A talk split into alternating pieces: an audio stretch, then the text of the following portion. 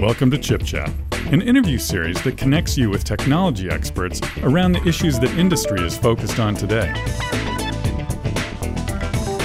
And now, your host, Allyson Klein.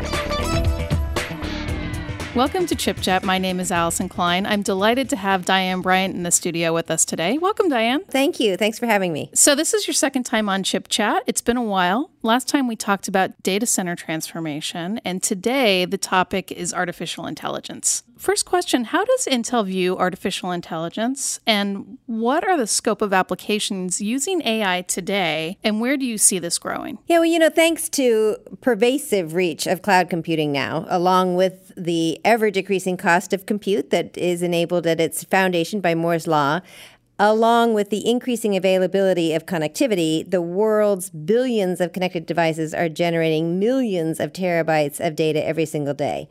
And it's the ability to analyze and derive some value from that data that is tremendous.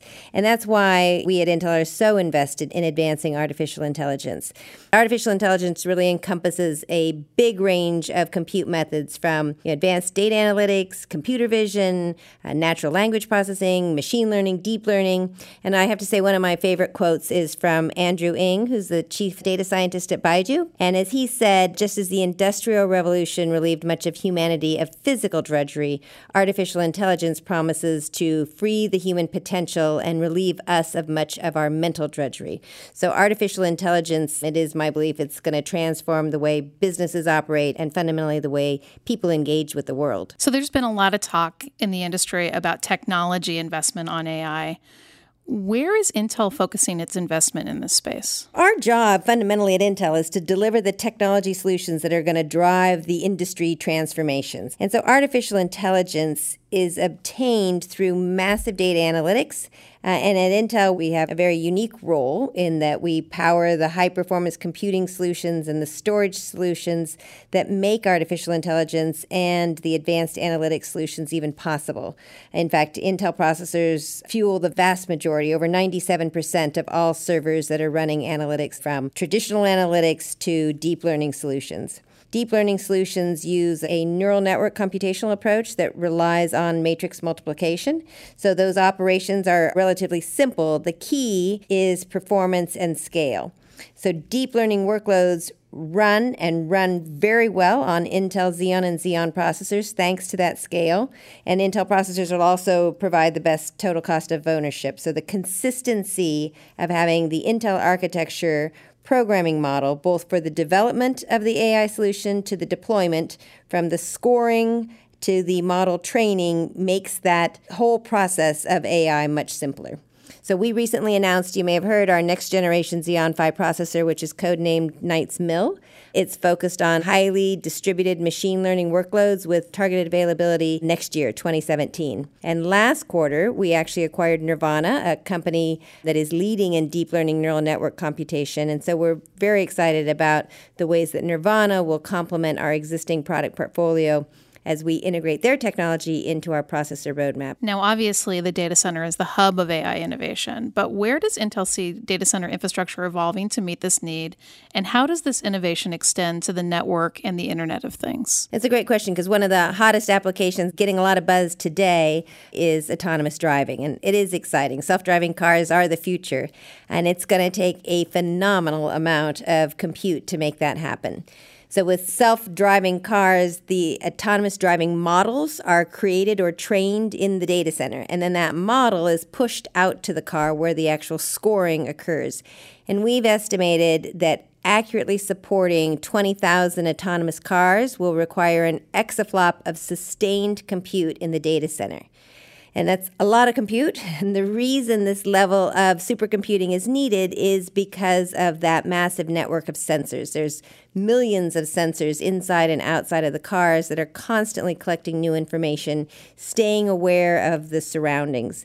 And those models, they need to be continuously updated in the data center and pushed out to the cars, which also requires a highly secure, high bandwidth, high data rate network.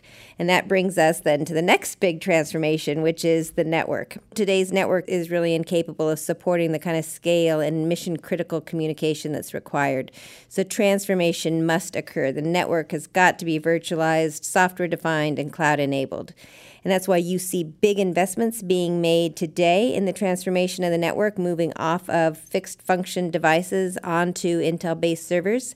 It provides the network operators that same level of efficiencies and economies of scale that the data center operators enjoy with lower capex and lower opex then they have the flexibility to support new business models like autonomous driving. So, thanks to the technology innovation that's occurring, likely the current generation of kids are going to be the last that actually have to get their driver's license. and that's a good way to segue into my next question, which is we're at the infancy of AI development.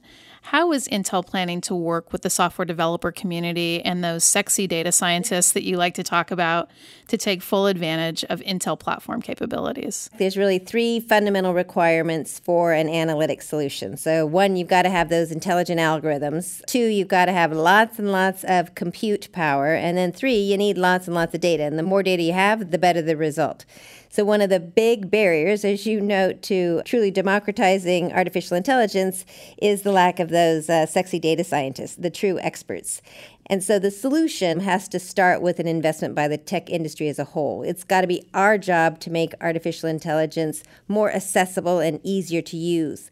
So the ease of development and deployment is the North Star that drives our investments the growth of connected things and machines has led to a dramatic increase in the applications for stream processing technology. So we've been investing in that area, creating a streaming SQL open source project. Um, we created streaming SQL to add the support of SQL commands onto the Spark framework. And so Stream SQL makes streaming analytics development much easier for our existing community of, of data analysts and, and data scientists.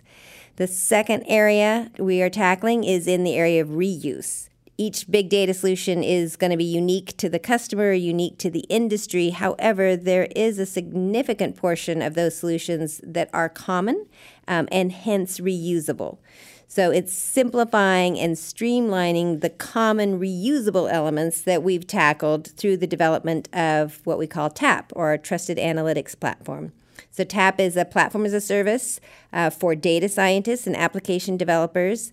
It provides a marketplace of predictive models and data analytics services that includes the data platform components, things like Hadoop and Spark. It includes the tools to actually simplify the data ingestion and the data preparation, and then includes an analytics toolkit as well.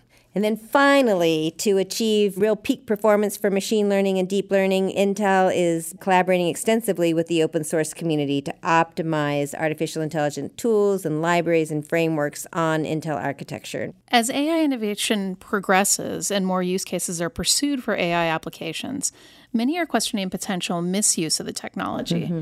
As a leader in the tech industry, how do you see Intel's role in ensuring that AI is properly implemented towards societal good?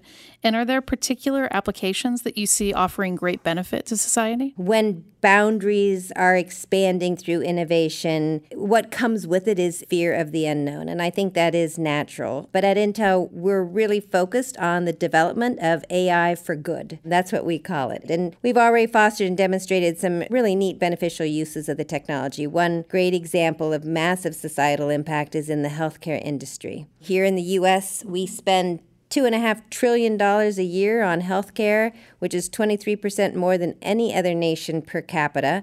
And we don't produce any better outcomes for that investment. So we see massive efficiency that can be realized by employing modern technology. If you think about just in a short period of time, back in 2001, the cost for a full genome sequence was $100 million. Over the past 15 years, that cost has dropped to less than $1,000 thanks to the ever increasing efficiency of technology. So, with that, uh, two years ago, we started a program to enable medical researchers to create personalized precision treatments for diseases that are discoverable through DNA. So, things like cancer, Alzheimer's disease, or Parkinson's. And so, we have a program that we call All in One Day by 2020. what that means is that if you are suffering from cancer, you will be able to go into your doctor's office, have your cancer genome sequenced. Your doctor will compare your tumor against all other cancer genomes in the world, find the matches, find the treatments and the outcomes of the patient, and then prescribe to you your treatment and do all of that in a single day. And that sharing of genome sequences that's fundamentally required, it doesn't exist today. And it doesn't exist for reasons of security as well as IP concerns. So we're creating the Collaborative Cancer Cloud. It's a federated and trusted data exchange, and it allows the sharing of data without the risk of losing control of that data. Beyond cancer, there's another um, disease discoverable through DNA, which is Parkinson's disease, and we're applying big data and data analytics to solve that disease as well. So we've been collaborating for several years now with the Michael J. Fox Foundation and the Andy Grove Foundation building the technology solution to enable the tackling of patient symptoms 24 by 7 through wearable devices. So we've enabled the researchers to analyze the data for insights in the disease, its progression, the effectiveness of the treatments, and of course, the eventual cure. The more patient data collected, obviously, the more accurate the machine learning algorithms and the resulting models. And all of that data is securely shared across all the research institutes so we can unleash the brilliant researchers that have theories on the treatments and the disease progression, but up to now have lacked the data or the tools to actually prove them out. Well, that's really inspirational work and obviously a really exciting time to be working in the data center at Intel and in the industry as a whole.